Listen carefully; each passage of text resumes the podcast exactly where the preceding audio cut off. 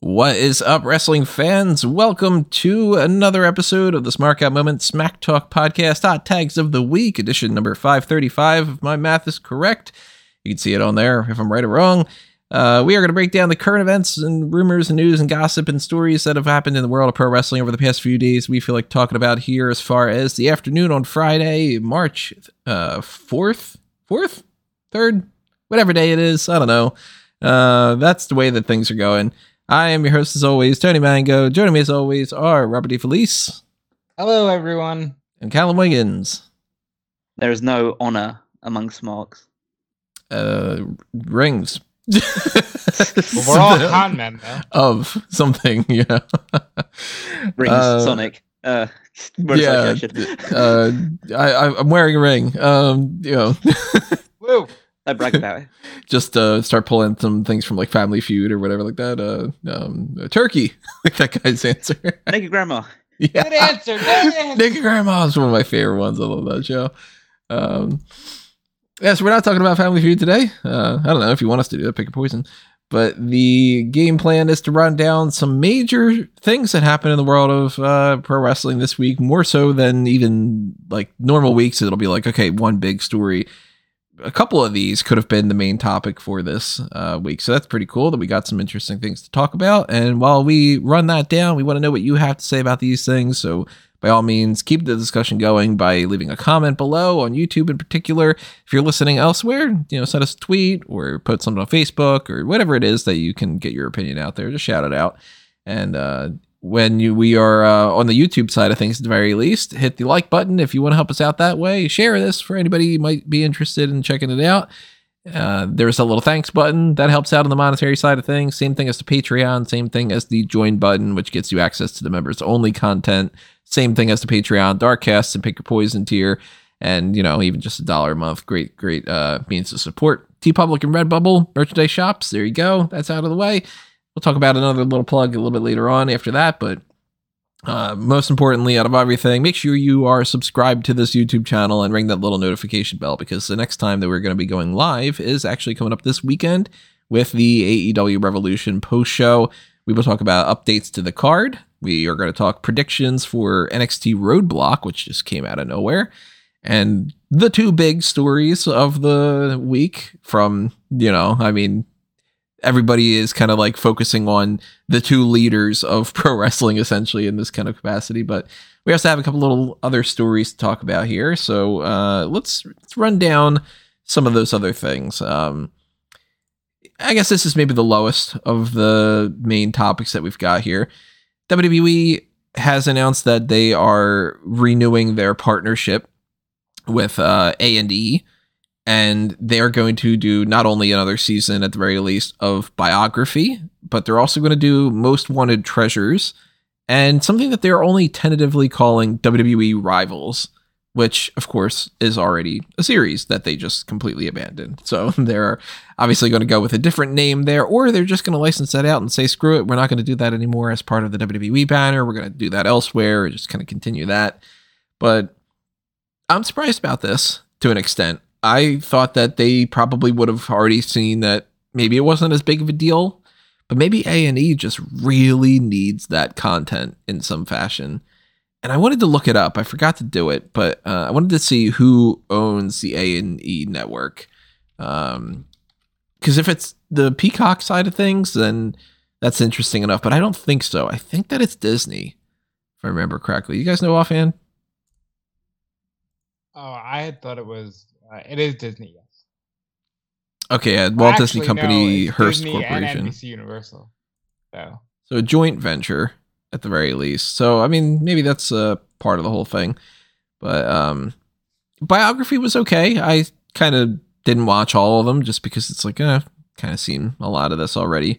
Most Wanted Treasures was interesting, but it's the same sort of thing as most reality shows wherein you got to kind of take the scripted nature of some of this out of it and you know, uh Rivals is I'm assuming just another documentary. You can only watch so many documentaries before you stop really caring.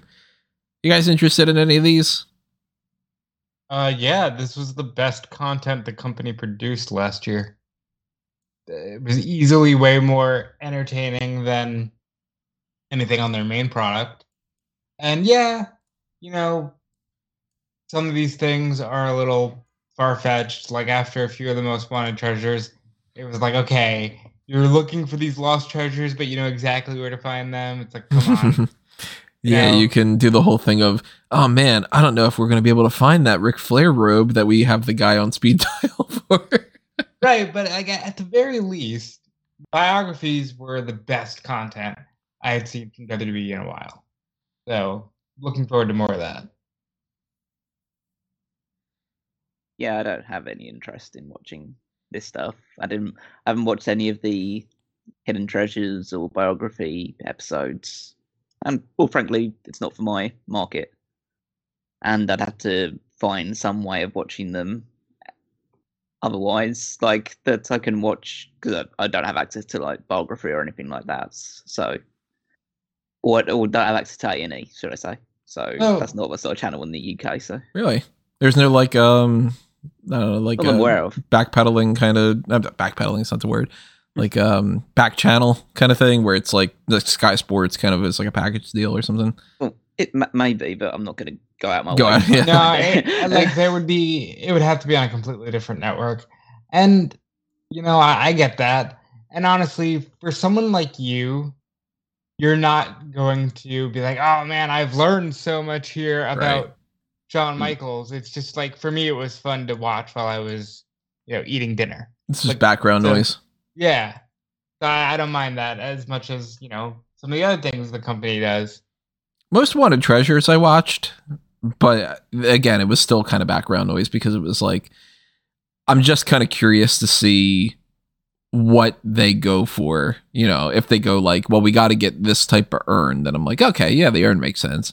But then with some other people, it was like, we need Dory Funk's boots from this one match with, what, and I'm like, I have no idea what the fuck this is.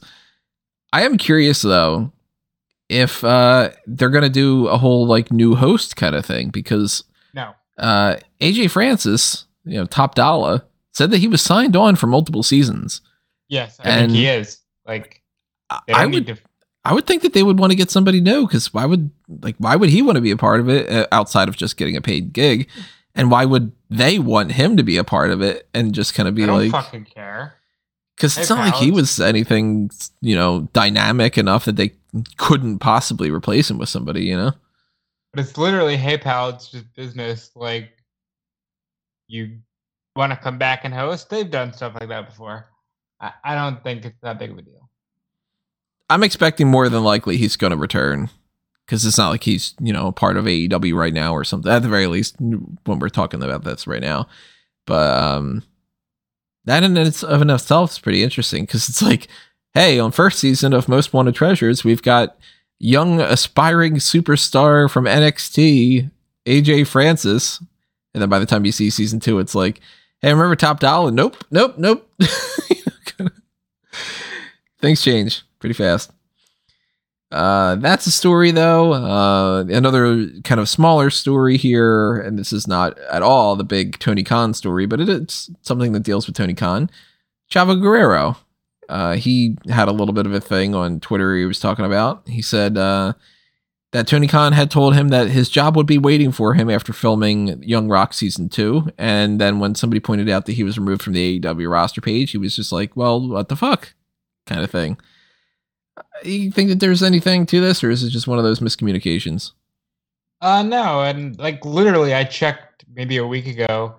I think I might have been with you, Tony. We were looking at the roster and we were joking, like, why is Chavo here? So, like, that's a new removal. Maybe it's just one of those things because they've also removed Cody. Maybe they just felt like, hey, since we're getting rid of Cody, let's, you know, get rid of Chavo while we're at it.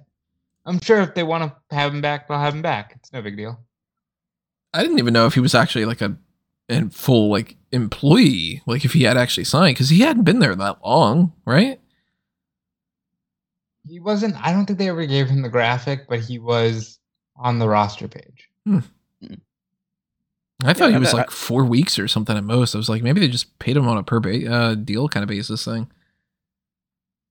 I don't think it's a massive deal either way.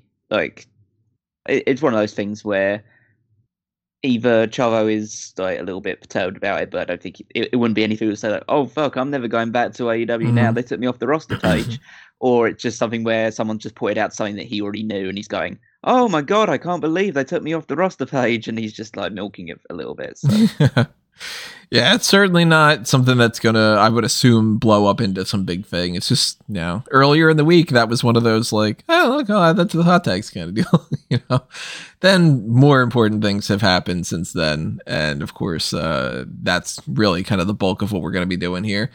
Um, before we get into that, though, I do want to talk about one more uh, topic that I think is not the biggest deal in the world, but it's something interesting, which is that Roadblock is returning.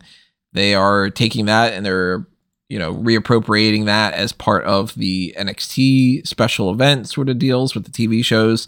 And we saw it was what 2018, I think is what it was.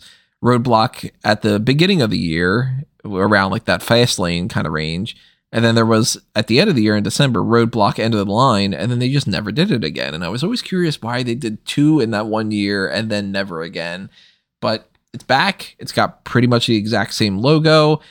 And out of nowhere, it's just on NXT. Oh, yeah. And by the way, those matches that are happening next week, we're calling that Roadblock. I like it. Roadblock being on the way to WrestleMania, the road to WrestleMania, is exactly where it should be.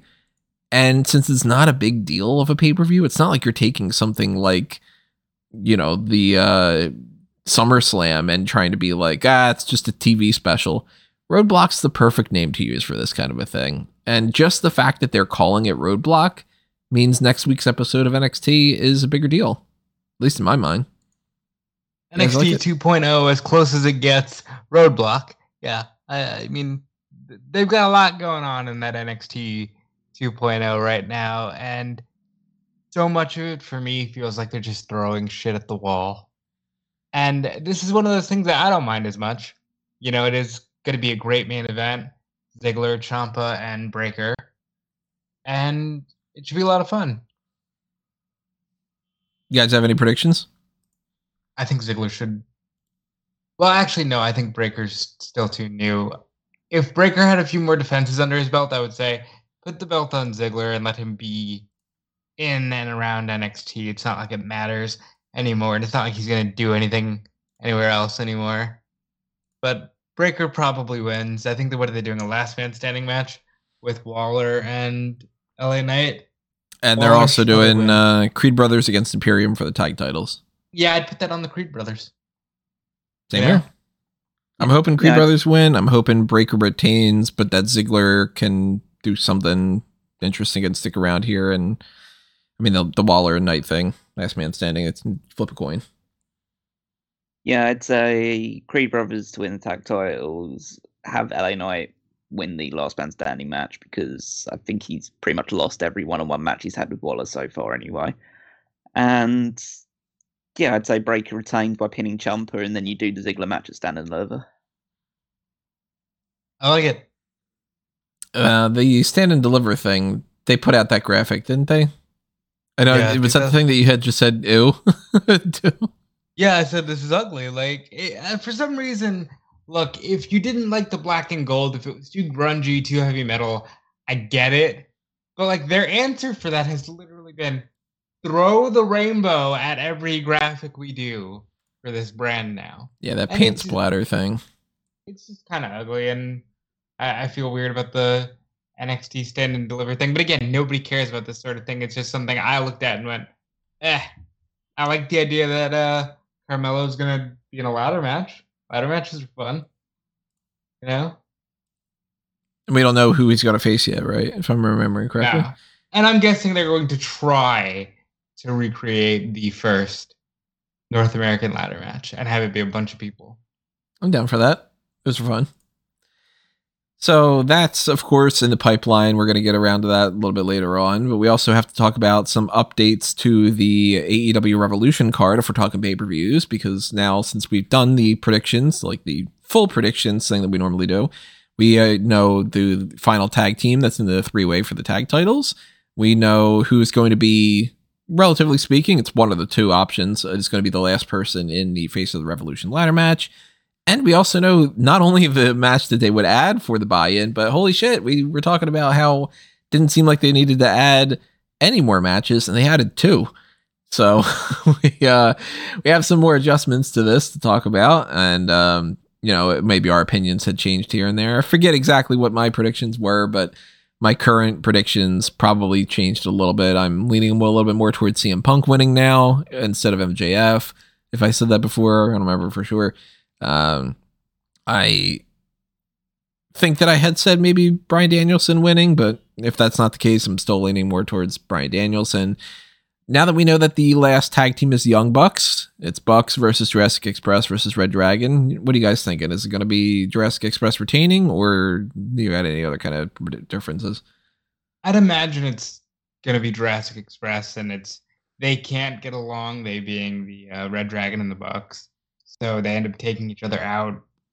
I just don't like that the champions are the oversight here, but that's okay. You know, that's going to happen sometimes.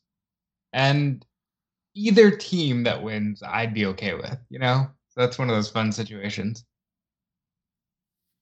Yeah, I was, I was always back in Jurassic Express because I thought the Bucks would most likely team to be added to it, and now the Bucks have been definitely added. So yeah, Jurassic Express retained the final person on the Face of the Revolution ladder match is either going to be Christian Cage or Ethan Page.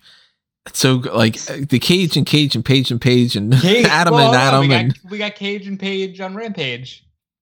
Cage and Page on Rampage and not Put Cage. Yeah, they really should. Like, why not just do it? Just have Christian Cage, Brian Cage, Ethan Page, Adam Page, Adam Cole in a cage.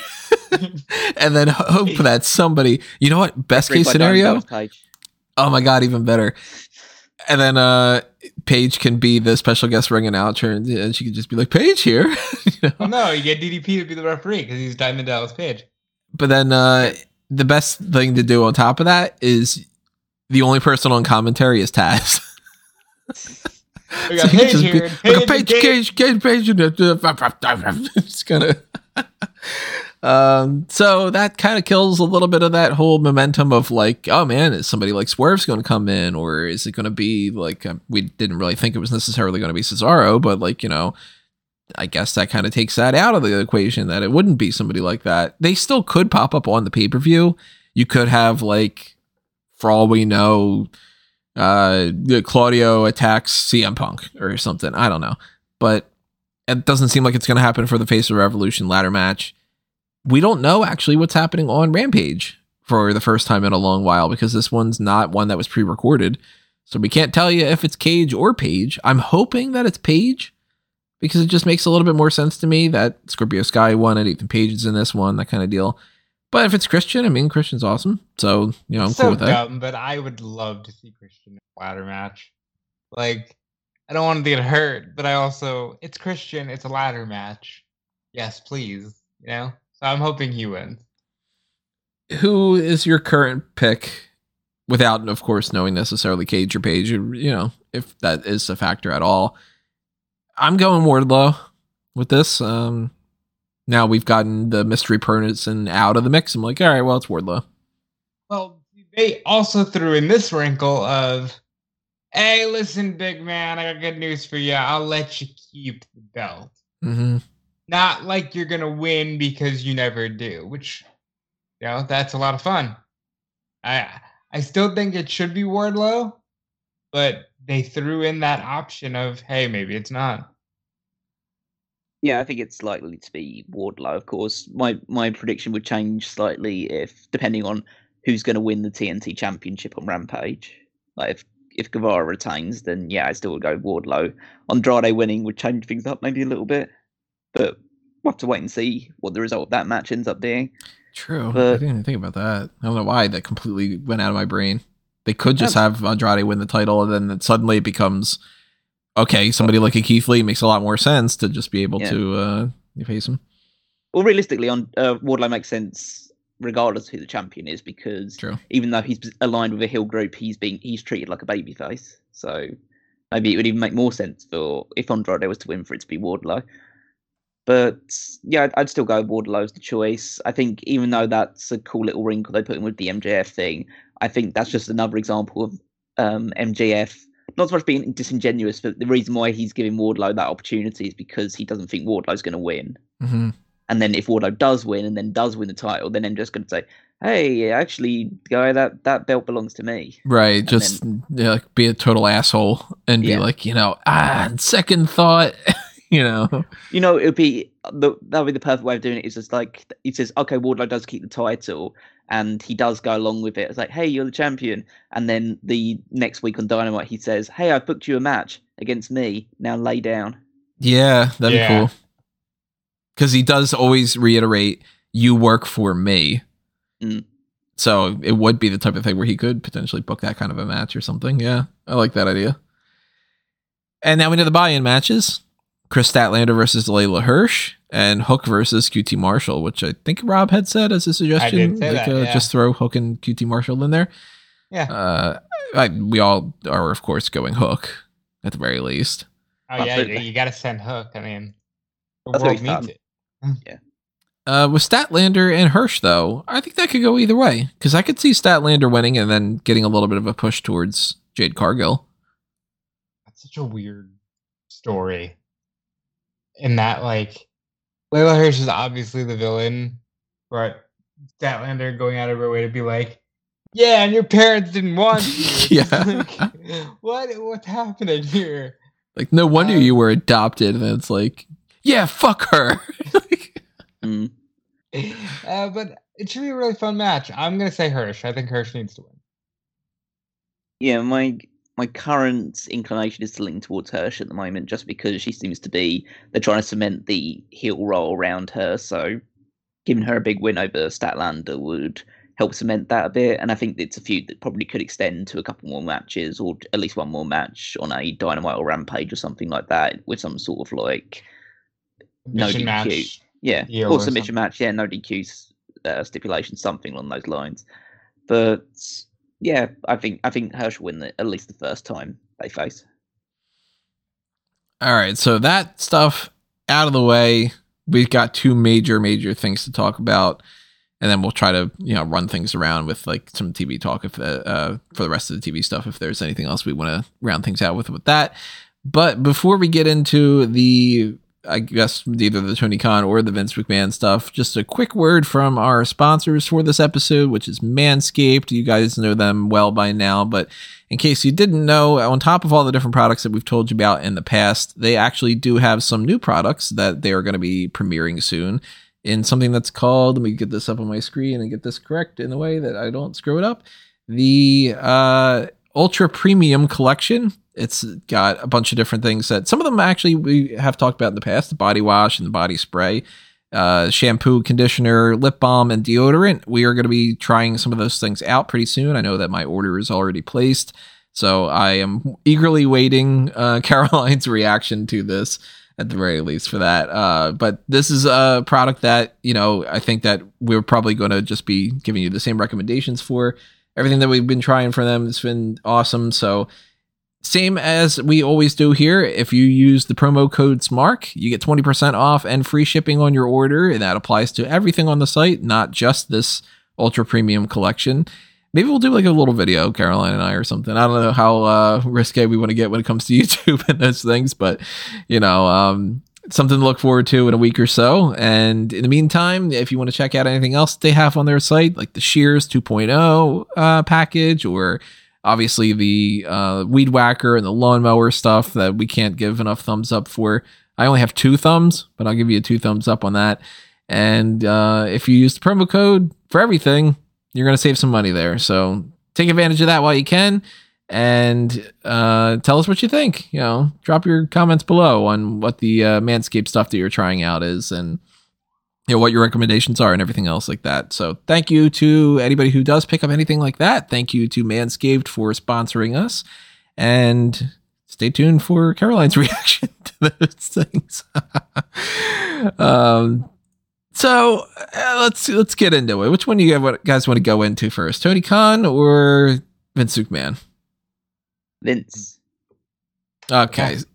So, Vince McMahon, he goes on the Pat McAfee show. We knew that this was going to be a thing.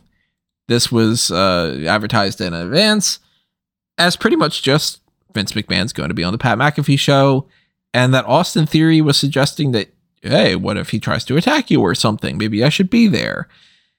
I think that we were all, not just necessarily the three of us, but most people in this bubble, we were all going, okay, they're going to get into an argument.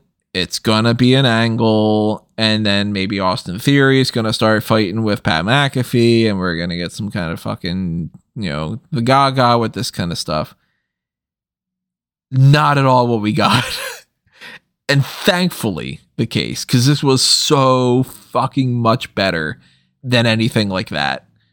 That would have been an interesting enough story as it is. It wouldn't have been something that we would have raved about or anything. We would have probably just kept it not even as a part of the hot tags. It would have just been like, well, we'll talk about this when we get around to Mania.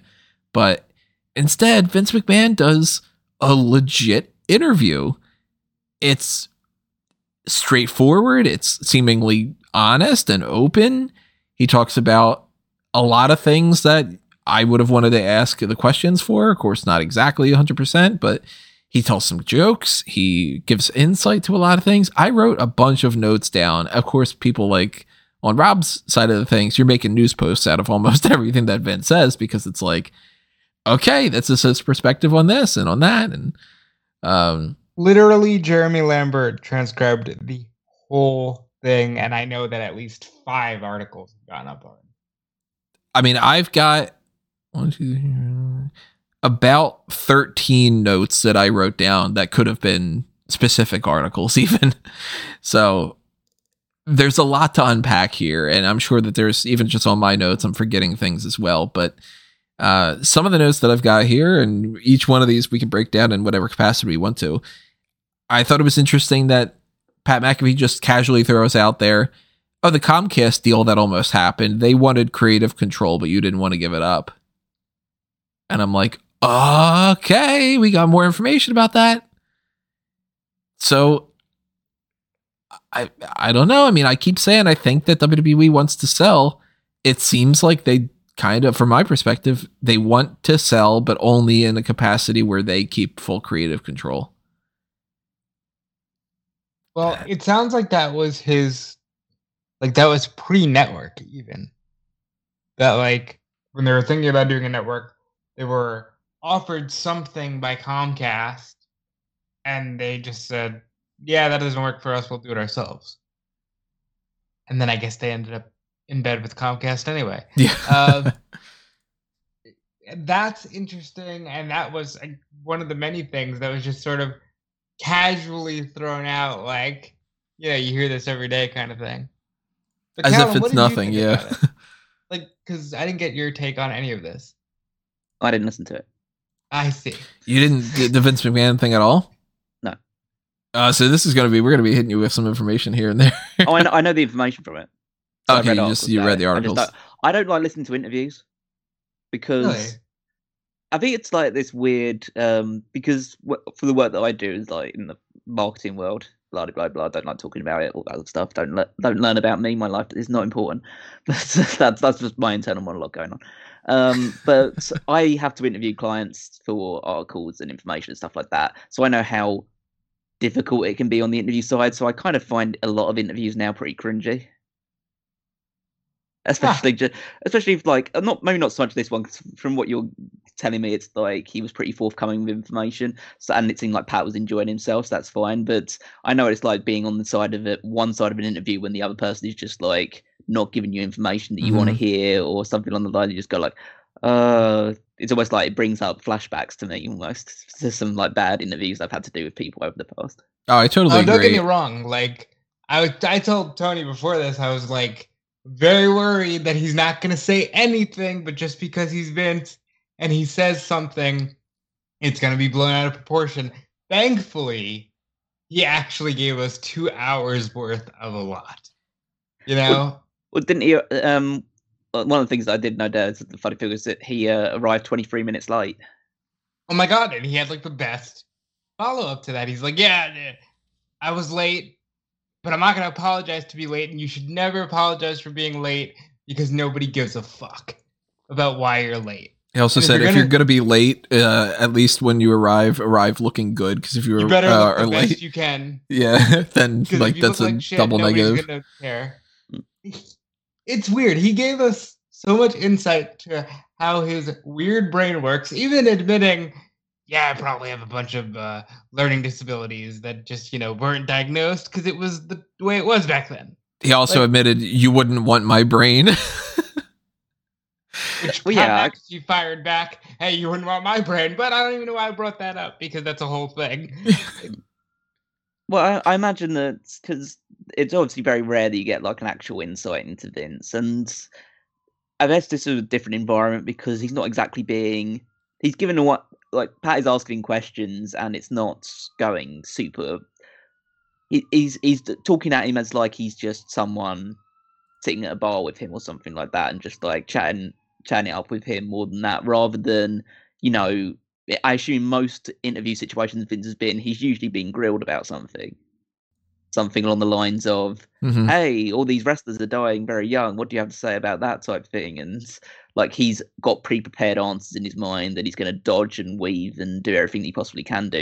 In this situation, it's a bit more, he could probably afford to be a bit looser about things. Like just like, oh, let's just go about it. I mean, we've seen like what he's like not seen, but at least from mine and Rod's perspective, we read what he can kind of come up with when he feels in a bit more of a less pressured environment. Yeah, he was very much not pressured here. He talked openly about they did bring up releases and he was like, "Hey, look, I actually think that when we went public, it was a lot easier for me because now I personally don't have to feel like I'm responsible for, you know, this person's livelihood when I might know that t- times are rough at home and maybe they got a family member with cancer when you have stockholders to answer to, they take the pressure off because now it's just, yeah, I have to do this for them. and it's like that's the type of thing that i mean this goes for everything in life that i hate that it always has to be clarified but people forget that there's gray areas things are not black and white. There are many black and white issues that are like you know it's bad to kill people kind of thing. But then it's like ah what about self-defense? You know like there's always some kind of a gray area with everything. Admittedly when you hear a situation like that it's like okay yeah i get it.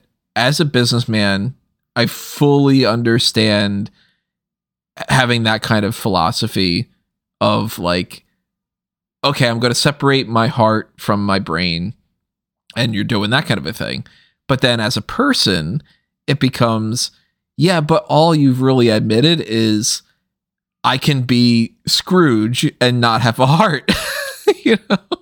Because he referred to it as he said, you know, if you have dead weight around you, and it's like somebody had tweeted it. I don't know who it was. I don't even think it was like you know eh, somebody. Somebody was just like you know one of the random tweets that I should read or something. But it was like, imagine being one of those wrestlers that got fired, and Vince calls you dead weight.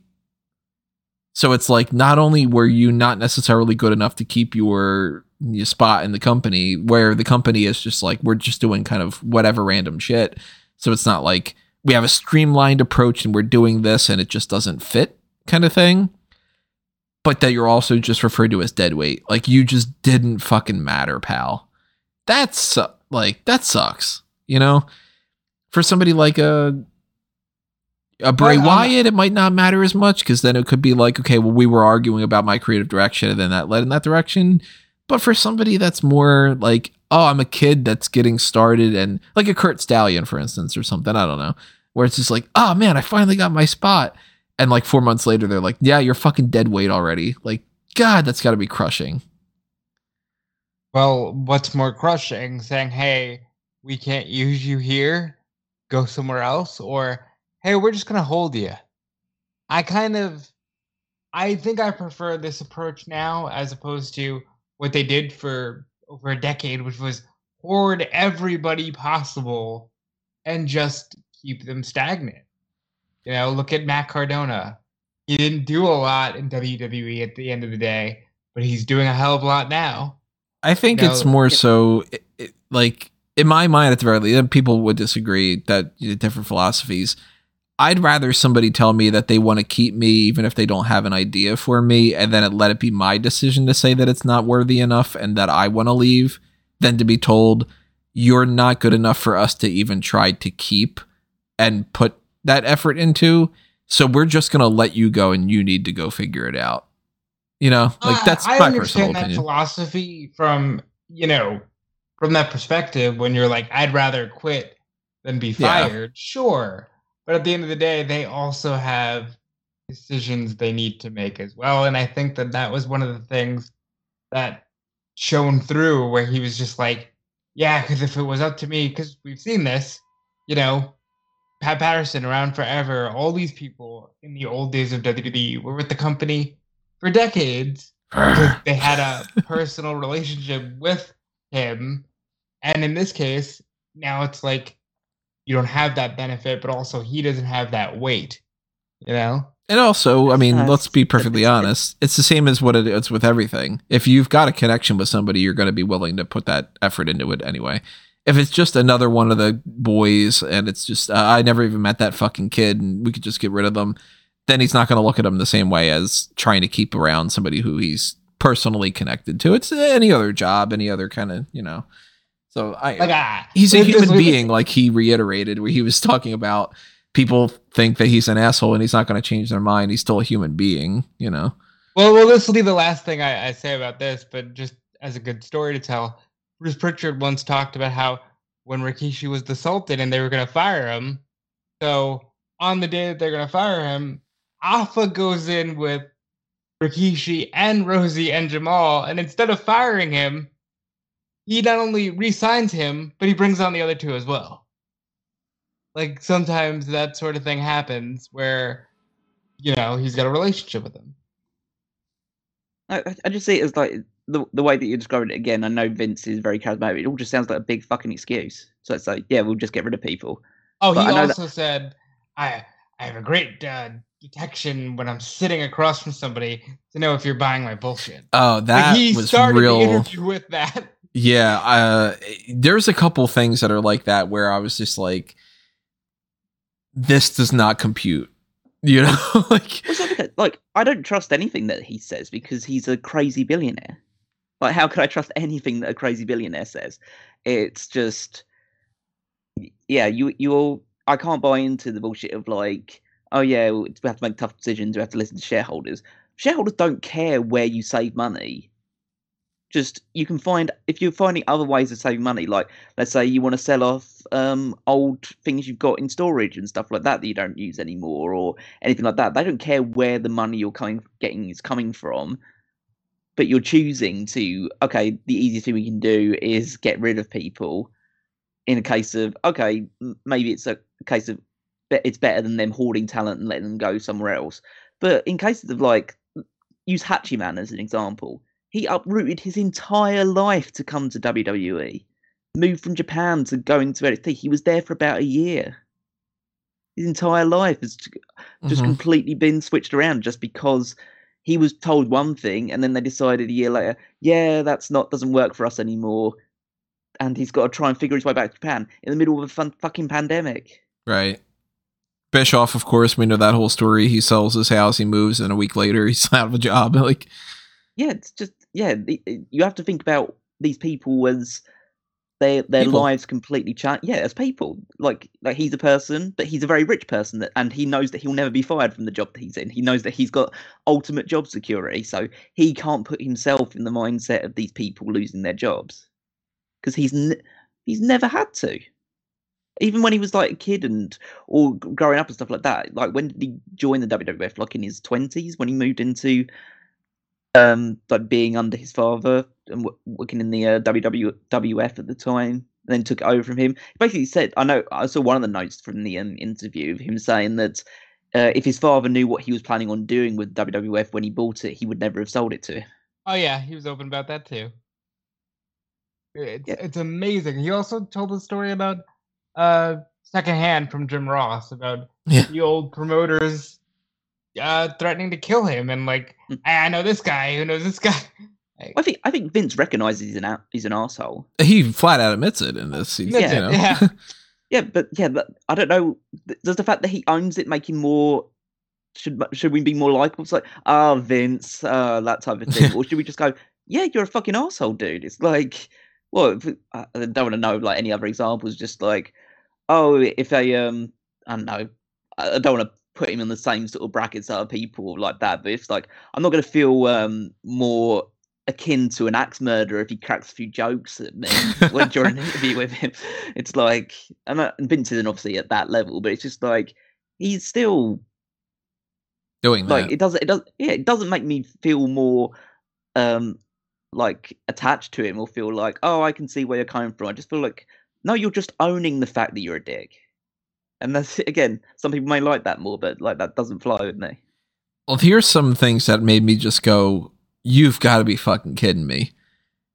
Uh, I listen well.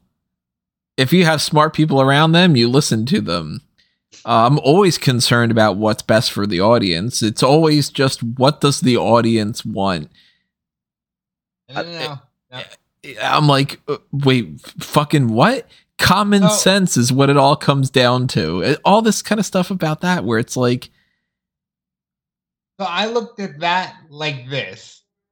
He's not talking because he does genuinely bring up the social media aspect of it and why he doesn't even look at anything in that realm. I yeah, he says a portion of the internet audience can be relatively harsh and biased, so he doesn't listen to that. But you can tell when something is working or not for your audience. Like, Well, it's- no, it's you like- can't. it, well, it's like the Happy Corbin thing, and I've heard not, I've heard other people that work there say this. If you heard the reactions that he gets on live events, you'd understand why they keep using this guy. Where I, I don't think that he looks at the everyday stuff that you know, like you or I might. I think he's looking at well, when I'm at the live show, I know they're reacting to Corbin. but then they pump in the audience noise.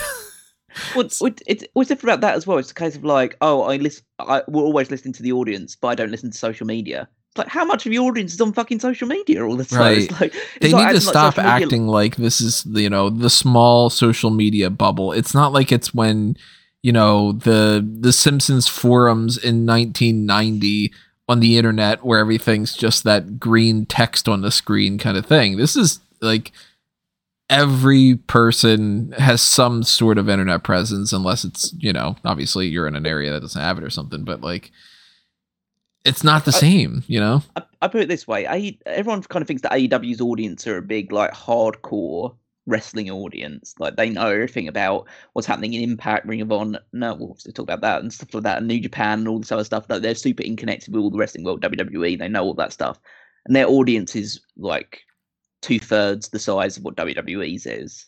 It's like, well, you you can't tell me that that that additional six hundred thousand that watch WWE are all the casuals. They're all people that are just like tuning in and now just like, oh, I wonder what's just happening in WWE and not following anything on social media or anything along those lines, or not following them on Twitter or checking out Facebook updates or anything along those lines. I think he, I guess when he's saying like he's not listening to a certain portion, I presume he's means he's not listening to the people who not so much don't like criticize the product, but presumably the loud people with a good following, like, well, for say, for argument's sake, say someone like a Dave Meltzer or a Sean Ross or something like that, that is in the wrestling bubble and has a a, a big following behind them. And if they criticize WWE, then everyone else would like hit on that as well. So I guess he doesn't listen to the people who have big voices on social media that criticize the company. It doesn't seem like they listen to any of that stuff though, because it's like well, if if he doesn't you listen to anybody, he listens to himself. But you know, that's like he. I get- but, but they've always said that they listen to the audience, but he thinks he knows what the audience wants. well, they even Well, they touched get on that. too, yeah. But it's also the type of thing where it's like he says, you know, I don't like negatives. I don't want to focus on negatives. You only focus on the positives, and that's to an extent. That's the way that you should live your life if you want to do a lot of things and go forward and whatever. But it's also incredibly stupid in some ways because it's like you have to listen to constructive criticism. If I only listen to only the positives when it comes to the podcasts and the articles and stuff that I do, I would never grow or learn. And it, you know, little things and big things. Like I put out at the end of every year a fa- uh, feedback survey of like, tell me what's good and what's bad because I want to know both. I want to know if somebody's like, yeah, you know what? I really don't like the um the rest hold that we used to do. And it's like, okay, you know what? Yeah, let's get rid of that. Let's change it. Let's do whatever. Instead of just going, oh, but that doesn't matter. It's only the things that people go, well, this is great. There's you can't just take the positives. You got to take the negatives. So it seems like it's the, ter- the type of scenario we got confirmation almost of like if you criticize WWE, your opinion doesn't matter. But if you like something, then we're gonna go, see, it's working. And I'm really curious. He says they have a focus group every night. He's talking about the audience, Tony. I know, but it's like you're looking at them as a focus group, but you're pumping in noise because they're not making that reaction that you want. Isn't that blatantly obvious? Because, like, I know if I just go on Twitter, for instance, if we keep the social media stuff out there, and I look at almost any post that WWE puts up and I look under the responses, if it's something good, it's good. If it's bad, it's bad. It's as simple as that. So if you have like I don't know, say uh what's something that's really good that happened recently? Um I, fa- I hate Hard, that I'm like hard, isn't it? Yeah. yeah, I hate that I'm like blanking on that, but it's like Um, People pop for Brock, when like with Brock with the cowboy hat and with, with the kid and all that. like, like yeah let's like go with that even like just brock comes out with a cowboy hat he looks like he's having a good time and people are like lol this is funny the responses are hey brock looks great oh this is funny brock's the best that he's been in a long time and then that's like okay cool yeah if you got a couple people that are like this is stupid and there's like two out of every 40 posts or something that are like that then yeah sure but if you click under like I don't know, uh, the Ronda Rousey and Charlotte Flair thing, and you see, oh, not this shit again. Oh my god, fuck this. I don't care about this. Whatever. And it's every comment. Come on, you gotta pay attention to it. If you have a focus group every night, and that's how you look at it in that kind of way, and then you don't listen to the focus group, it's not a focus group. But like I think of it more like Vince is out of touch. Like he doesn't see the importance of social media and how it's become the majority. But I also think that there is a definite distinction between the live crowd and the overwhelming social media crowd. The best example I will always use is Matt Riddle. Because everybody loves Matt Riddle. But if you ask the internet audience, it's ah, screw that guy. He did a bad thing. You know what I mean? Like it is different in that way. You can get to in the bubble, and I think that there is a middle ground. So while Vince definitely doesn't have the middle ground, too far in the ah, the live crowd's the only thing that matters, pal. You know, you had the COVID era where you didn't even have that. so Right. What was your excuse? Exactly. Then you can't have that focus group every night because it's literally a screen where you're telling the people, we want you to look like you're happy for this person and we want you to look like you're booing that person. Or hold up cue cards to directors Uh-huh. like you cheer or you clap or do that sort of thing. Like that's that's actually controlling your audience and then kicking off people that wouldn't follow your instructions. That's the and that's why I can't buy, buy into any shit that he says. Like say like, oh yeah, we listen to our audience and we're always listening. Like you you're not. You're deliberately you're deliberately counteracting your audience in multiple opportunities. Selective hearing. Well, well, frankly, to be fair, at this point, it will get to a point where he is listening to his audience because he will have run off everybody that does criticize the product because they'll just go, "Oh fuck it, he's never going to change," and then just move on. It'll just be listening to the only people that are there, which are the only, like in that yes man kind of group. Yeah, the sheep, the sheep people that will will defend every single thing that WWE ever does, whether it's good, bad, or indifferent. It's just like, oh yeah, this was so much fun. Like the people that, the ridiculous number of people that, saying the Corey and Carmella show is great. It's like it's like those people, they, they'll never leave and they'll never uh, criticize. Like uh, somebody that's like, you know, my mom thinks I'm handsome. Yeah, exactly. um, so that was like that the interesting stuff here. Um, I, I wrote a note that I thought was funny when he's like, you know, every night it's different with the the live crowd, and you know, you eh, you can see that uh, the energy goes up as soon as the show's about to start. Michael Cole, and then Vince goes, horrible human being. Fucking horrible. Dude, the worst. I thought that was great. He's just like a terrible human being, whatever. And he's like, "Oh, I like the guy." And he's like, "Well, that's your opinion." like, I, I like that kind of thing where it's like, okay, so clearly he. I mean, we know by now after having him for twenty something years or whatever, no, more than that, twenty five years or whatever it might have been, that like clearly he has a good relationship with Michael Cole to the point where he's just kind of like, yeah, piece of shit, I fucking hate him, like ball busting friend kind of thing. Um, Let's talk about Stupendous. yeah. This, this tickled the fuck out of me because he's like, I, I love it. I love branding. He started it off with, which was like, we get it. I get it. I fucking look at the shit that I do. It's a like mango tree. I mean, everything you do is branded to a T. if I don't have a branding name of something, I probably don't do it. You know, it's like, well, I want to make up an editorial. We're going to call it creative license. And then, you know, like that. I fucking love branding too. So I get it. But stupendous. His rational, rationalization was it's a word that's not used often. What the hell is stupendous? Lots of people have to look it up. That's the best. that, but, but that, that explains why fucking Madcap Moss is a thing. That's the best. like that's what I'm saying. When you say, you know, why is it stupendous? He's literally telling you because it's fucking stupid. like you gotta look it up. It's stupendous. You think it sounds big, but it's actually you don't really hear the word. I think that's more of an insight to the way his mind works than anything else, and you can't be mad at that. Th- That's is what's it is stupendous. Yeah. If we talk about talk about this thing again, I'm going from notes, so I don't know the full context of the things as well. This uh, discussion about how he respects uh, co-workers more than his family.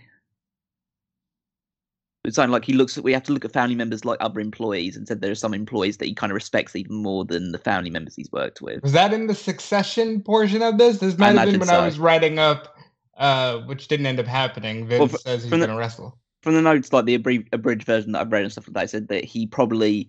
It, it says at at one point he starts talking about how he expected more out of his family, then could see that it's probably not the right thing to talk about. Mm. It's like, so he starts talking about. I assume that is just a veiled shot at Shane, and Or probably Hunter as well, and Or- Hunter as well. Yeah, just like And maybe his wife. Who the fuck knows? You know. He Might did be refer to her as my wife at the time. My wife. yeah, no, that was weird.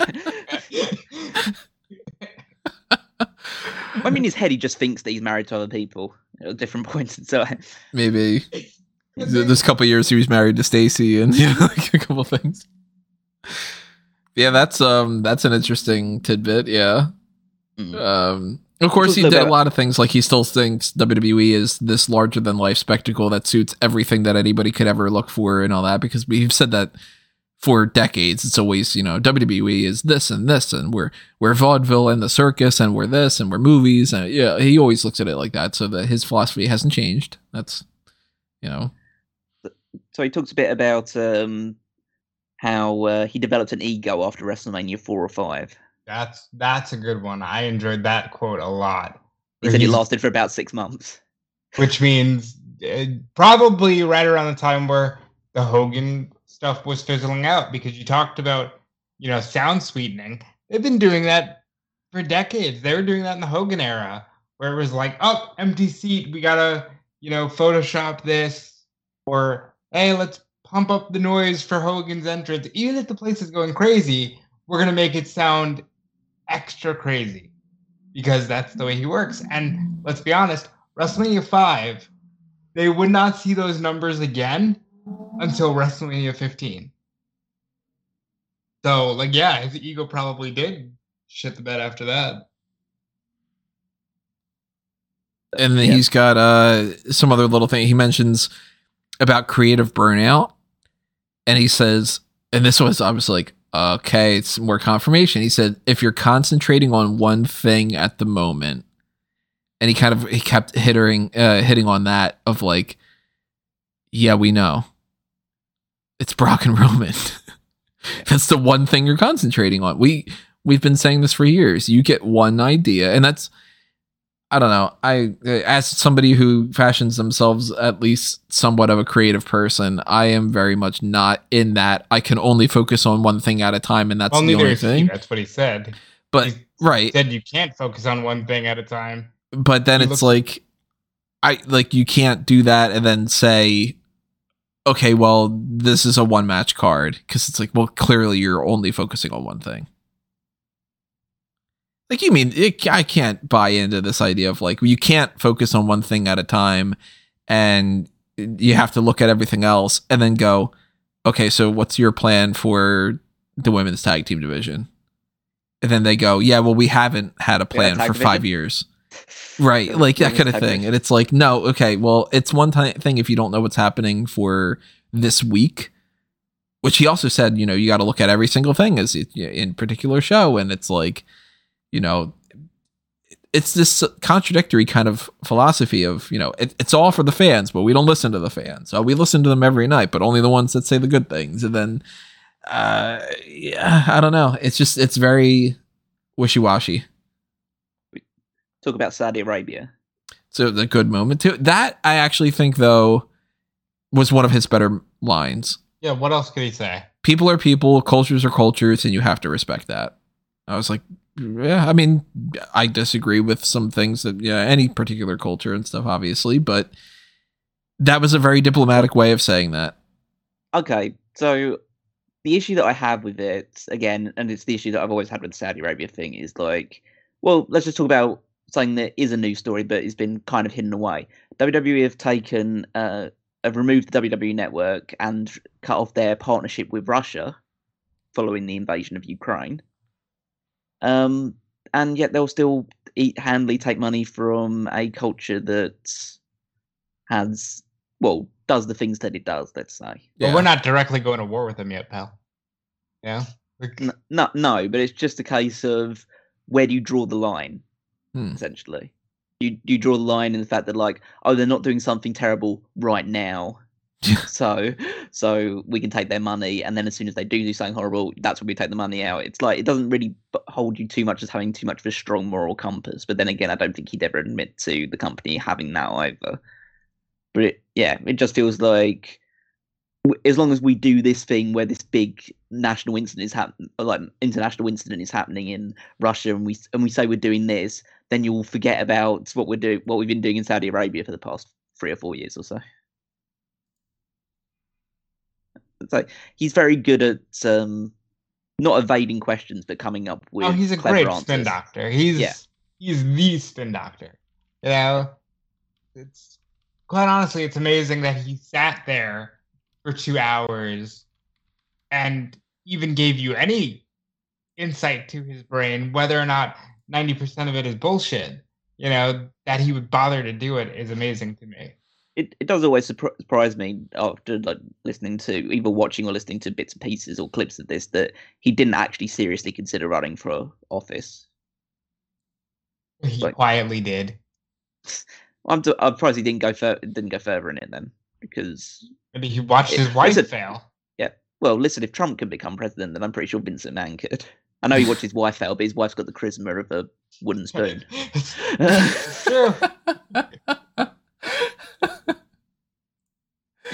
So like, you know, His wife at the time, at the very least. yeah, yeah, yeah. there is this idea that he genuinely believes he's the everyman, and he talked about growing up, you know, in a trailer, and like, oh no, I'm actually Steve Austin. It's just easy Right. for me to play the character of Mr. McMahon because people believe that I'm an asshole. Like, that's that's crazy. a very good reason to. There, there's no way that he hasn't let the way he's lived his life become who he is. But I also believe he thinks he's every like he's just I am who I am. Why would anybody ever think of me as anything other than Vince? I'm not Mr. McMahon. I'm just Vince. I genuinely think he believes that. I really liked a quick side note thing. Um, Pat McAfee acknowledged the whole like, oh, you don't like it when people thank you and whatever, and then he thanked him a bunch of times. I'm like, okay, Oh, good. I was almost convinced. Oh my god, they're gonna feud going into WrestleMania About being thanked? Wouldn't stop thanking him. And that might be what they do because they did. They did say Pat's wrestling.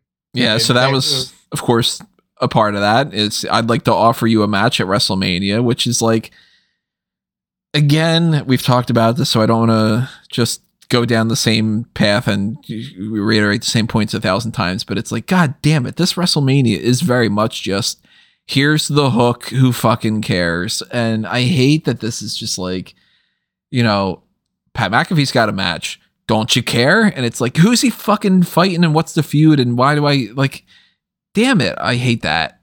I hate that it's just like Logan Paul's here. Okay. saw a couple And it's like, fuck, I don't care about the him against Mysterios. Why should I? Oh, because it's Logan Paul. I don't fucking care about Logan Paul. You got Well- Kim, Kard- Kim Kardashian could be in the hallway right now. I'm not going to open up the goddamn door. I don't give a shit. you know, like, I think they are going backwards to like the first WrestleMania, where it's just like you care about this because it's a spectacle. But I also saw a lot of people. This is right after they announced uh, Madcap Moss, not Madcap, uh, Corbin and McIntyre oof. at Mania. Just like, by the way, oh, by the way, this is happening on Saturday, and people were like, "There's no reason this needs to be for needs to be two nights," and I really feel like, yeah, this is a time where you can condition the audience that maybe it's like a three-hour show or a four-hour show at best, and they're really just stretching it out because, like A and E, like Peacock, people are just so thirsty for content, and they're like we'll find a way to get two nights out of this shit instead of putting on a good show.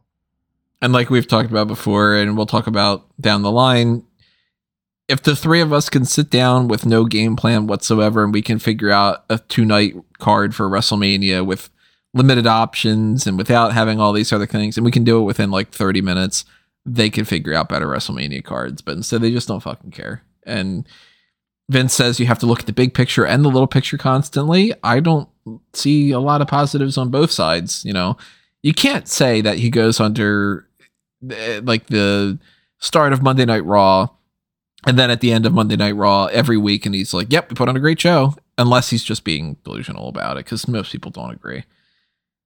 He does say uh, he thrives on confrontation. We know that. Uh, his philosophy, though, and this was pretty interesting if you live through the beating, you win.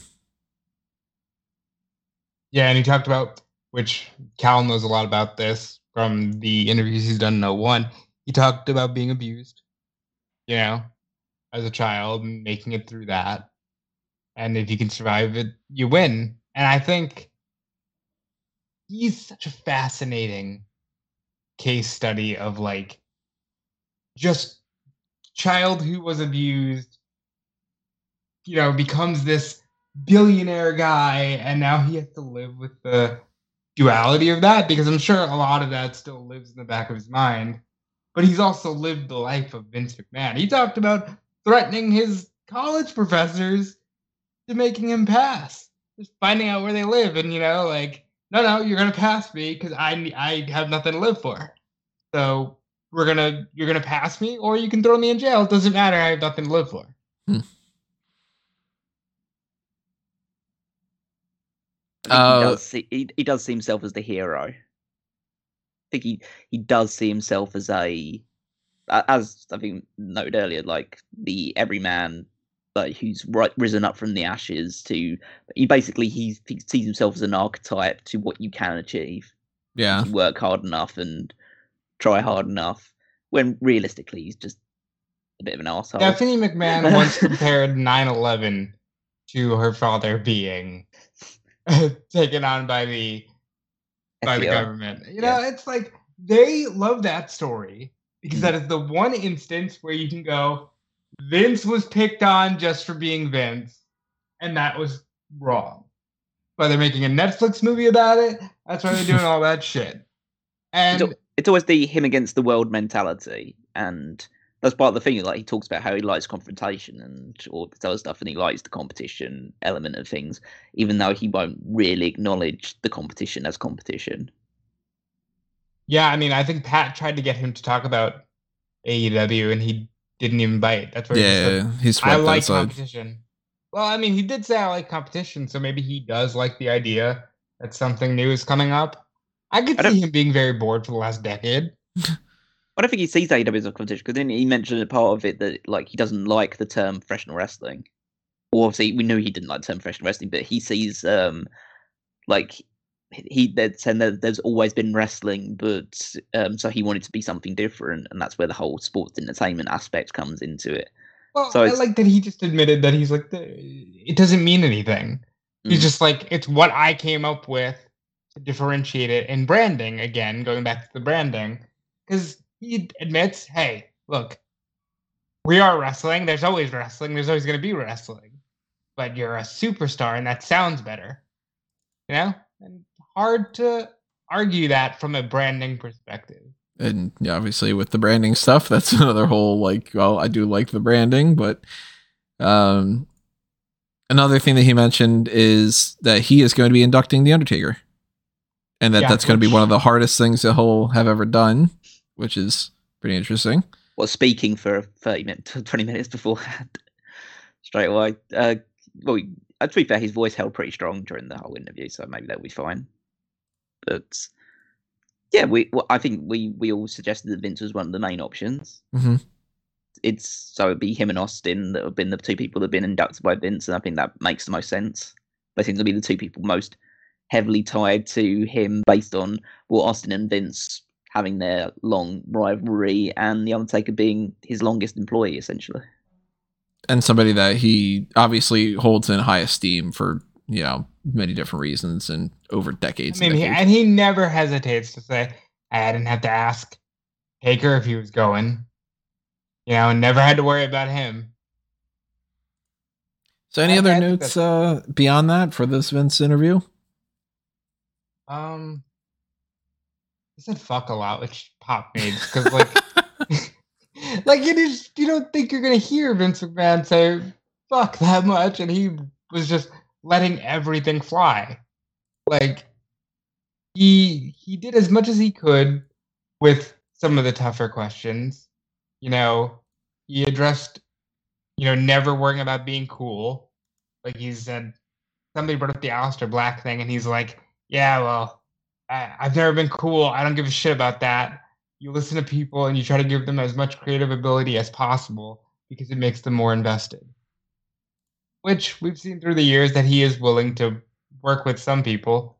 I'm willing to bet that for as good as taking the company public is, there's probably a, a lot of him that misses it not being a team of 25 writers because he knows he doesn't need 25 writers because he's gonna uh, veto what they say anyway. Any notes on your end, uh, Kellen? Well, No, that, yeah, that's, I, I mean, you, I'm you had the notes, but yeah, yeah, I had yeah, I had a list of notes, but like um, I'm I'm good. I think we can we can wrap up on that one.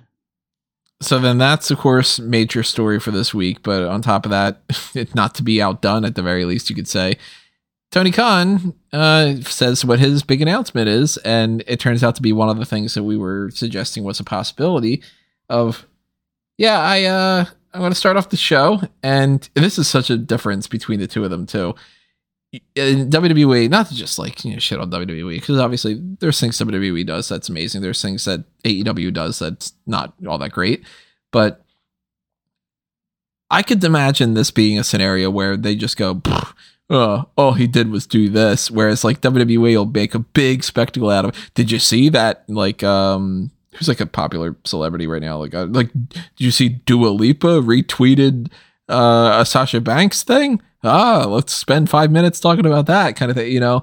But it's as simple as can be. Tony Khan's like, I'm going to start off the show. Hey, um, you know, 20 years ago, there was this place called Ring of Honor, and they were pretty cool. I bought them. All right, let's go to wrestling. and I was like, fuck yeah. Yeah. Like, not only I- is that so refreshing to just have it be like, as I mean, he it might have been a minute long, maybe two minutes or something. And he's just sort of like, I'm excited. I bought ROH. How fucking cool is that? We got a good show for you guys. and like my urge to merge, you know, got a little scratch on it.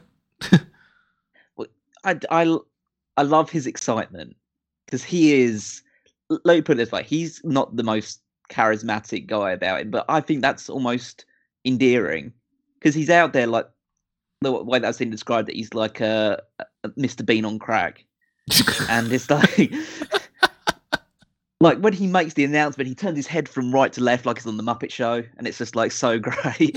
and it's just and like yeah, he's just like he is a wrestling fan who's so excited that he's just bought another wrestling company. He's like it's just like like I don't know, he's a kid, seven year old kid who said that uh, he's his mum said that they could get both Buzz Lightyear and Woody action figures.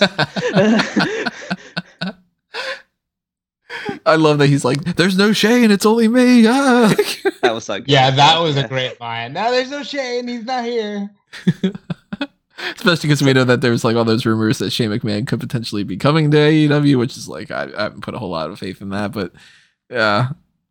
So, so we have to dive into this a little bit because it's not what some people will expect it to be. The fact of the matter is, Ring of Honor, he's bought Ring of Honor, but Ring of Honor now is essentially a brand name and a tape library. They have virtually nobody under contract. All of their wrestlers left between pretty much all of their wrestlers, should I say. There are still some people that are still hanging around until the um, end of March, but all pretty much the vast majority of the people they had signed at the time of their final show was um, have been let go. They're, some of them have now moved on. They've signed with Impact Wrestling. Some of them have gone are still on the independent circuit and could be brought in. They had those uh, the talks going around, that all news going around that uh, Jonathan Gresham was backstage at a couple of shows as well.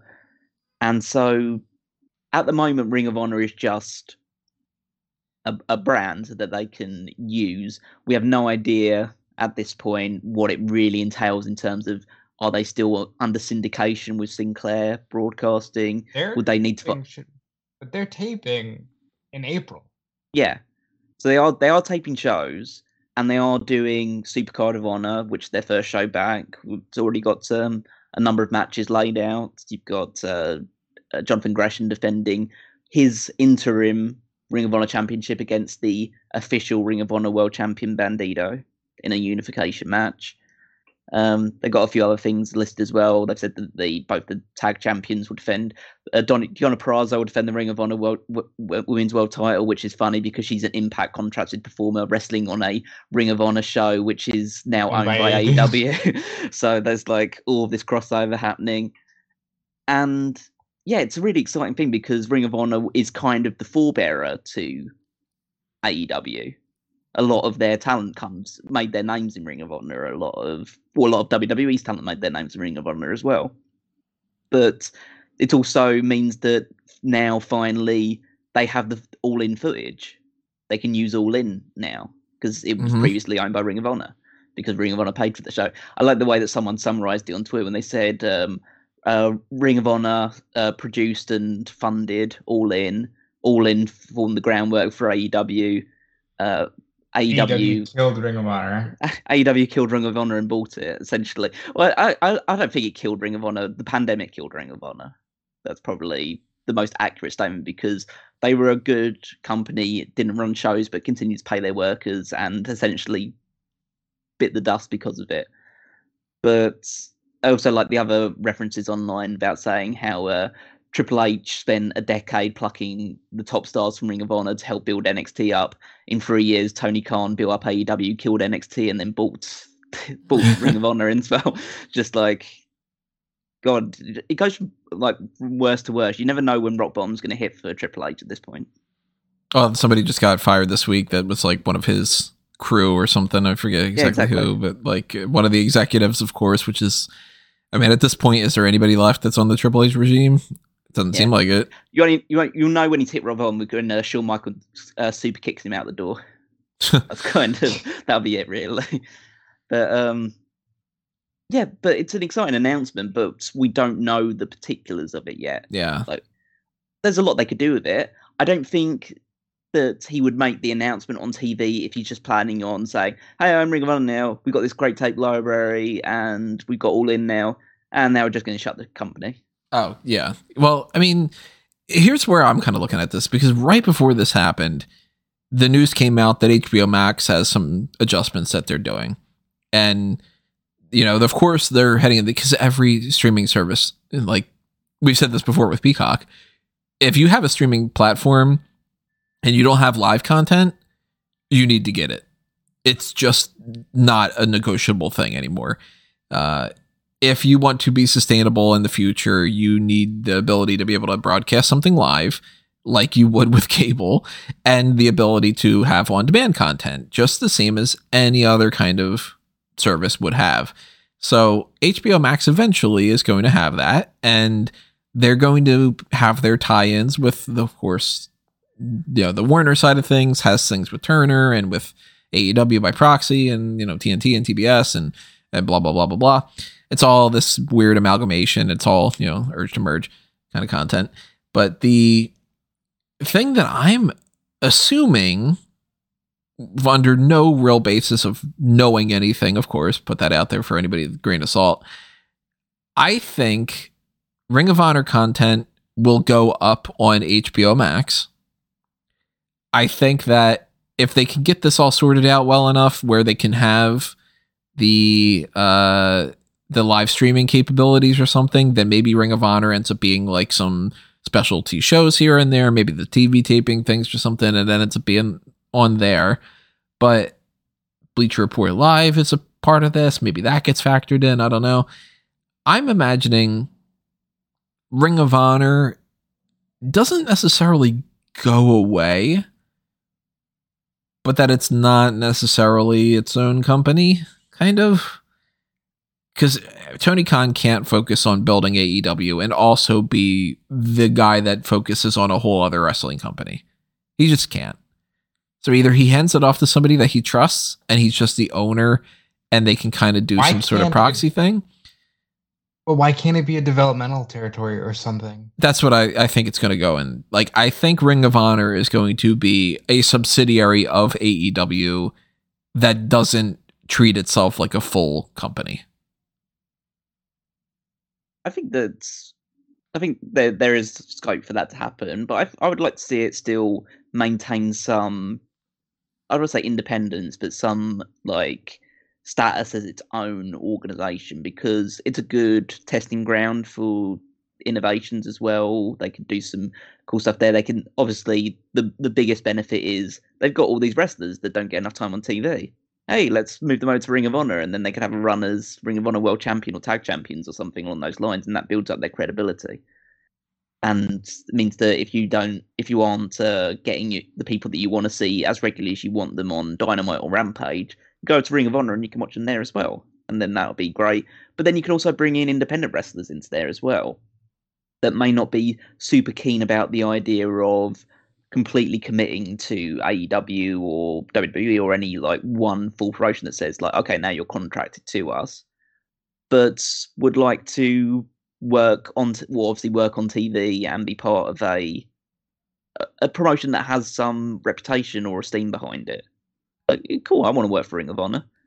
It's like, you, oh, yeah, you, you're you're still owned by Tony Khan and still like a, a a sister company to AEW, but yeah, you get to, but you you can kind of feel like it's a little bit outside of that bracket because we already t- already mentioned how with Ring of Honor coming back, their seeming business model before this announcement was made would be they're just going to cycle in wrestlers, not going to have anybody under contract anymore. It would just be like a enhanced PWG or GCW or something like that where basically nobody's under contract.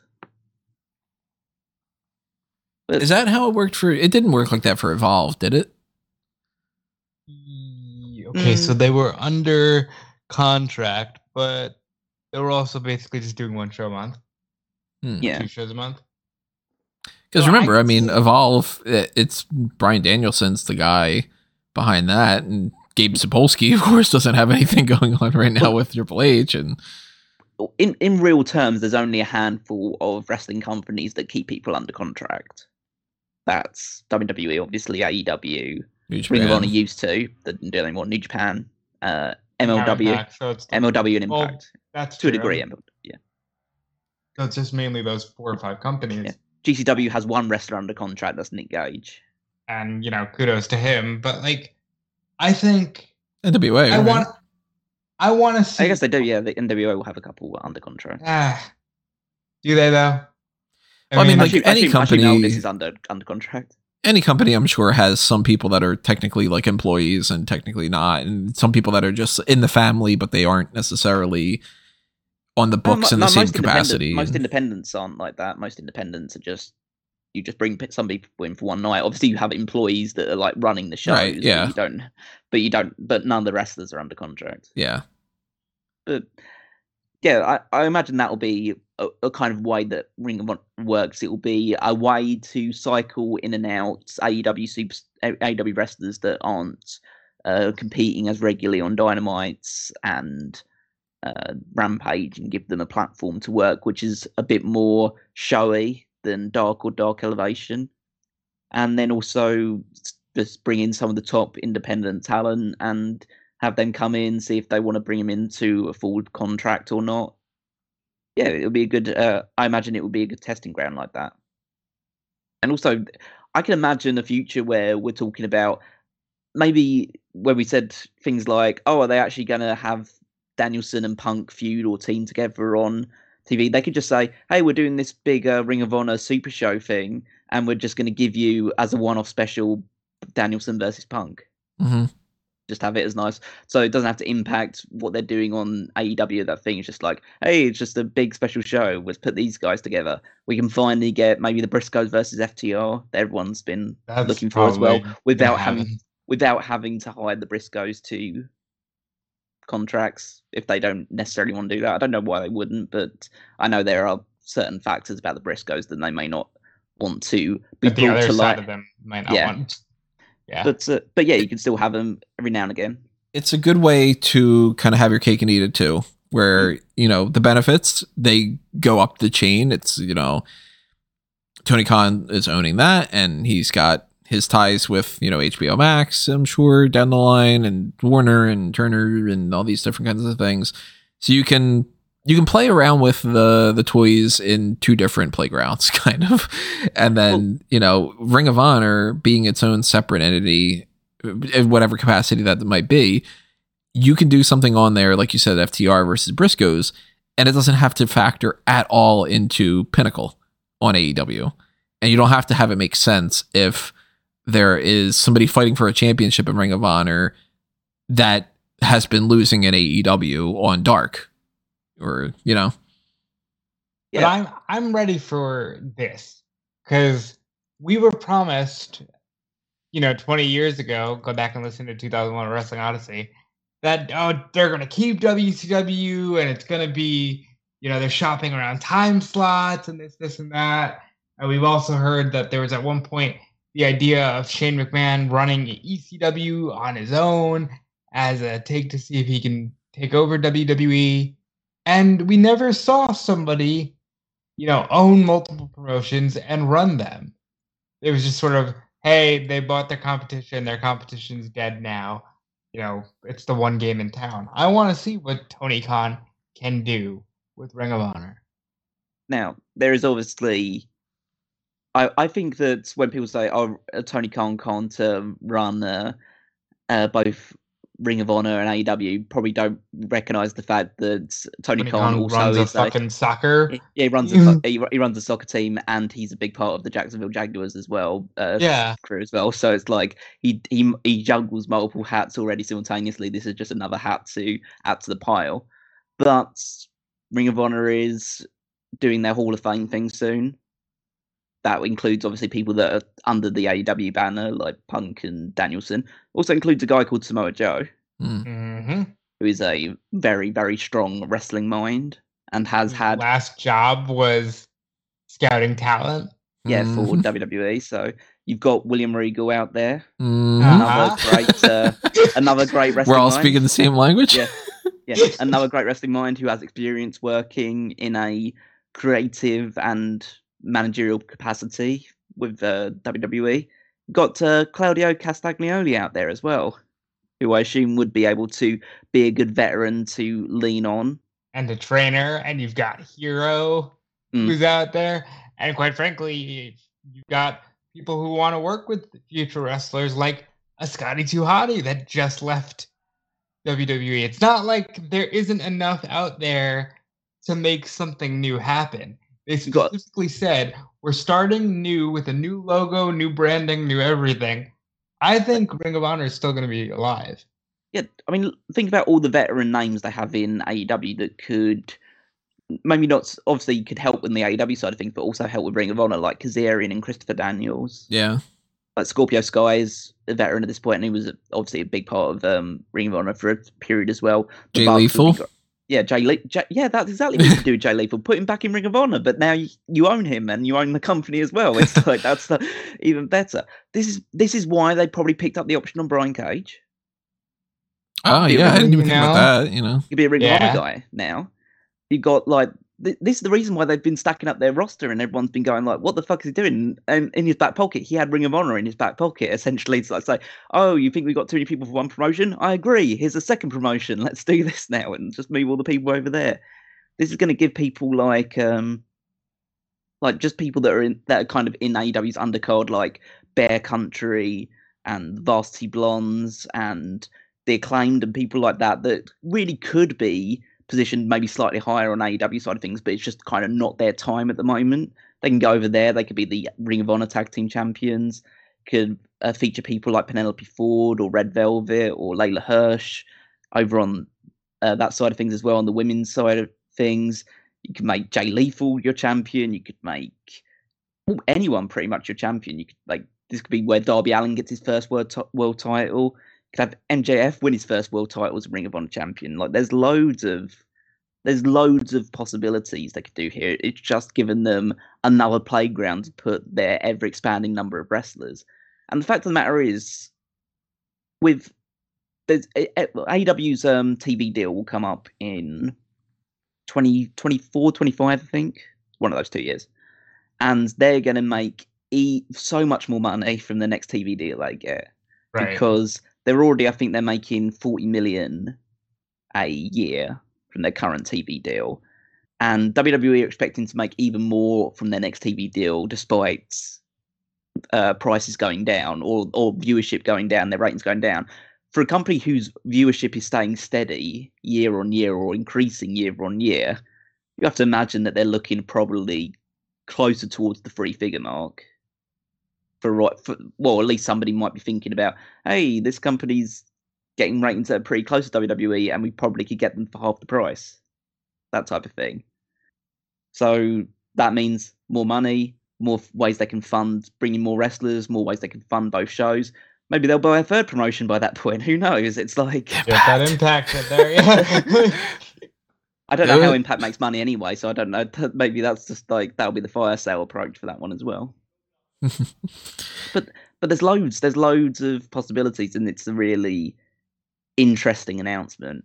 But it'll become more interesting as it unfolds what they're actually planning on doing with it. and it's going to be oh, interesting to look at this in the perspective of WWE buys WCW, and from what we've heard, they were thinking about, well, we'll just make a WCW show, and it'll be you know that kind of thing, and then it ends up kind of just switching around, and it's let's make Raw and SmackDown the two things. Ring of Honor can essentially be SmackDown to AEW's Dynamite. Now, Rampage is that secondary show, but it's not under the same kind of philosophy. I mean, we know that like it obviously it, he's not going to pattern this off of WWE, but some trends do kind of happen and it could just kind of basically be like, all right, well, AEW Dark and Dark Elevation are essentially main event and level up. They're equivalents. We Rampage is basically SmackDown right now. If you tack another hour onto it, then it just flat out is SmackDown It's just a second show. But Ring of Honor could be that kind of what if with the whole what if WWE decided that they really did want to keep things separate more And what if they did try to book that WCW thing? Let's see what Tony Khan can do if he has Ring of Honor as his WCW. If it works, then that's proof that it could have been done. If it doesn't work, then that's more of a discussion point of maybe WWE did the right thing. But I got a lot of faith that Tony Khan's going to pull it off. That's for sure.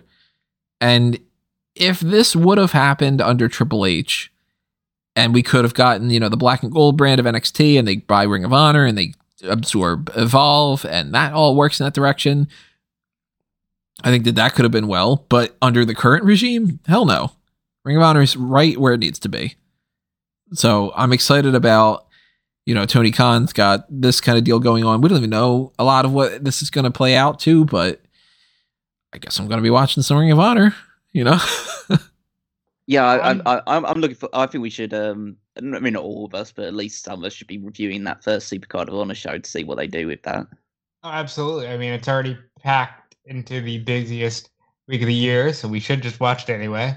You know, and I think it's going to be really cool. And I'm a sucker for branding, so I'm excited to see what their new look could be like, what their new belts could be. You know what I mean? As we head into this new era, what is Ring of Honor going to be? I'm just glad that they're going to live and also kind of have new life in it through Tony Khan. And Tony Khan's living the dream, honestly.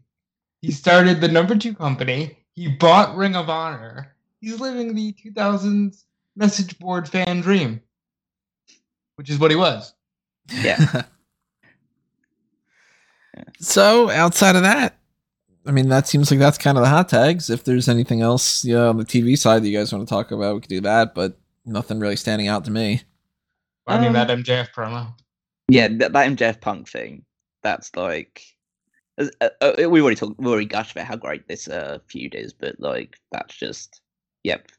Just that's just how you do it. That's how you make it. And they gave really you the out because now you want to see Punk kill him. and just the just the visual of the amount of blood that Punk was uh, was shedding, and like that's what you gave away on TV. What what fucking bloodbath are you kind of gearing us up to on the actual show? Like I can imagine MJF might lose half his blood in this one match, and I'm kind of down for it in a sick, twisted way. Yeah, Uh, Top Flight is back. That's cool. Yeah, that's cool. Yeah, cool. top flight. Yeah, they could be Ring of Honor tag champions maybe at some They point. absolutely could. I'm just I'm just thinking about like but like AEW people holding Ring of Honor titles now. Maybe that's just going a bit too over the top. you know what we might have to do? A mock draft, of sorts where we do Yeah. like um, oh, splitting that if you did separate it as uh, the AEW and the Ring of Honor side, or we even maybe just do mock draft of Ring of Honor people over the years or something. Tony, I'm way ahead of you. I've already started the uh, all-time Ring of Honor already started. draft board. All-time Ring of Honor draft board with some names that hopefully most of the names you'll recognise, but there'll be probably be a few in there that uh, sneak by you. But that'll be between me and Rob to decide. yeah, that now maybe that could be coming up next week or the week after. I don't know. Hey, it is it is topical now. Yeah, of it's out of nowhere. It's completely Ring topical. Ring of Honor for the first time since that MSG show in 2019 have become topical again. so uh, we got that in the pipeline. That's a possibility. Of course, we've got the potential of doing something based off of Austin if Austin comes back. We did the superstar scores, but we also could always do like a one more match or something. Obviously, that doesn't seem like it's as big of a deal uh, to just do another one of those if we know the match is happening. But um, we also have a the potential of an Attitude Era mock draft. We could just put that on hold and do the Ring of Honor thing. Another idea that a friend of mine suggested that we might do for next week or the week afterward is uh, the first what if because we never I don't think we did what if before. I think it might be the first, but um, trying to figure out what would the other main event be if WrestleMania were always two nights, which I think is pretty cool uh, discussion that we could get into. So we got things that are just kind of, you know, left and right popping up all over the place here. And I'm excited to talk about those things way more than I anticipated to talk about some of the week to week basis stuff than WWE at the very least. But the very next thing you're going to be hearing from us is going to be, of course, the AEW Revolution pay per view post show. So that is happening this Sunday. Make sure that you are checking out smarkoutmoment.com and following us and subscribing to this and ringing that little notification bell to get those email alerts when we go live on the post show. And we will be running through the rest of the stuff, getting through whatever the main event is next week, talking about the hot tags and so on and so forth. So make sure that you are also following us on Facebook and Twitter at SmarkOutMoment and that you check out fanboysanonymous.com for things like uh, the Batman review that Caroline and I did last night. That was fun. And, um, you know, more to come on Fanboys Anonymous as well. So subscribe and like and follow and favorite and share and all that good stuff over on that blue brand. And follow me at Tony Mango on social media. And then uh, follow what these guys have going on as well. Rob? Yeah, you can follow me everywhere at Dude Felice, of course this weekend and every major wrestling weekend, you should be checking out Fightful.com and Fightful Selects. Sean Ross Sapp does the best wrestling journalism possible in 2022, and he'll be in town for Revolution. He'll be part of the media scrums. I'm sure there'll be a lot of Ring of Honor talk. I'm sure there'll be a lot of Cody talk. We didn't even think about where Cody fits into all that. Who knows? You know, it's just oh, all that? that's another whole show? yeah. It's just an exciting time in the world of wrestling. So follow along and follow me everywhere and i now pass you over to callum wiggins. Yep you can follow me on twitter at weekmeister14 check out everything that's going out on the uh, Smark Out moment website but go straight ahead. First click onto the power rankings check that stuff out every single week on a saturday and see who's climbing high and see who's dropped off every single week complain about it in the comments. At least for the algorithm, that would be good. and uh, and yeah, uh, if you want to check out both 2001 Wrestling Odyssey and the Paul Heyman SmackDown podcast, we can learn, especially on the 2001 side, a little bit more in depth onto uh, Vince McMahon in one of his other more candid interviews. Then uh, check that out as well. It's all over there in the uh, Moments archives. Heads up, though, according to a uh, billionaire, if you do complain in the comments, I won't listen to the negatives. you know where he will listen to you though if you comment the heel and face turn list. he will listen to you. Please keep commenting. Please keep telling him when people turn heel. I mean, Edge turned heel on Raw. It was such a busy week, we didn't even mention that. Kicked AJ Styles in the dick, as people do when they want to turn heel. So bother Tony with that because he loves it. well, I love that you guys were listening. So thank you for your support on this. So hopefully you enjoyed this edition of the Hot Tags, and we will see you next time, everyone. But for now, this has been another Smark Out moment, and we're being counted out.